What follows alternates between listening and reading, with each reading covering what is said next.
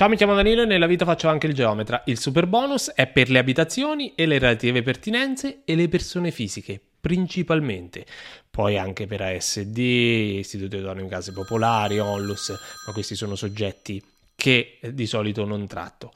Persone fisiche, condomini e abitativo su immobili che sono abitativi o diverranno tali. Quindi per le società no. Per immobili anche residenziali che però sono strumentali all'attività, no. Per i soggetti, anche persone fisiche, ma che riguarda l'attività, o immobili di proprietà di attività, no.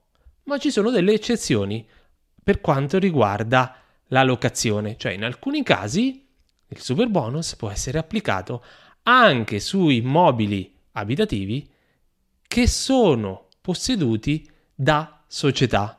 Ti spiego quando. Prima lascia mi piace il video, iscriviti al canale se ancora non l'hai fatto e verifica i contenuti per gli abbonati, perché attraverso gli abbonamenti puoi accedere a dei video esclusivi dove rispondo a domande su casi pratici, domande che aggiorno ogni settimana e che vanno ad approfondire gli argomenti che tratto in questo canale, non solo super bonus, ma anche tutti gli altri bonus e anche altri argomenti che girano intorno alla ristrutturazione della tua casa. Quindi il super bonus è per le abitazioni o ciò che diventerà tale a seguito del cambio di destinazione e relative pertinenze, e per le persone fisiche al di fuori dell'esercizio di attività di impresa, arti o professione. Quindi niente super bonus su immobili che sono strumentali o riferiti ad attività, anche se sono abitativi. Però, come ti dicevo, ci sono delle eccezioni alle quali bisogna fare attenzione, specialmente quando lo si affitta questo immobile. Ti andrò a fare l'esempio di 6 casi dove si può o non si può applicare il superbonus. Innanzitutto bisogna dire che quando si tratta di parti comuni, i soggetti detentori o possessori di immobili anche non residenziali possono agevolare la spesa se l'edificio è a prevalenza residenziale e se partecipano alla spesa, quindi potranno agevolare le spese anche per le parti comuni.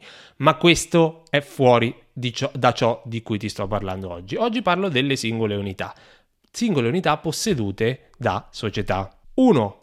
I soci della società che possiede l'immobile, non possono agevolare la spesa per interventi super bonus in quell'edificio.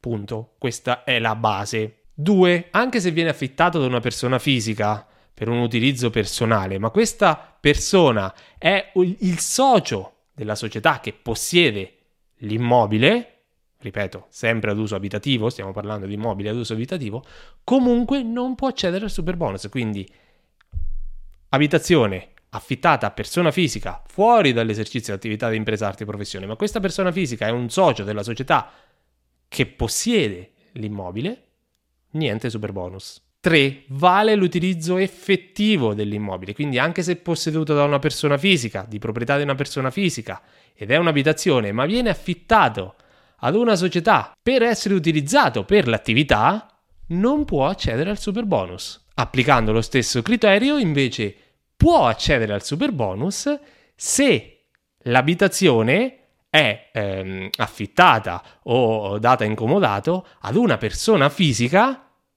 e l'abitazione è all'interno di un condominio, ecco che può accedere al superbonus, anche se di proprietà di una società. Ma attenzione! La questione è che deve essere, questa unità, inserita in un condominio, perché se dovesse essere inserita in un edificio di unica proprietà, trattato come un condominio, ma di unica proprietà della società, anche se le singole abitazioni, i singoli appartamenti vengono affittati a delle persone fisiche estranee alla società, quindi come per un utilizzo privato, queste persone sono al di fuori dell'esercizio di attività di impresa, arti e professioni, comunque non può essere agevolato col superbonus. Perché? Perché l'edificio nel suo complesso è di intera proprietà di un unico soggetto escluso dal superbonus, cioè una società. Unica eccezione a questa esclusione globale di un edificio di unica proprietà è se l'unità, affittata a una persona fisica per un utilizzo privato, è un'unità funzionalmente indipendente con accesso autonomo dall'esterno.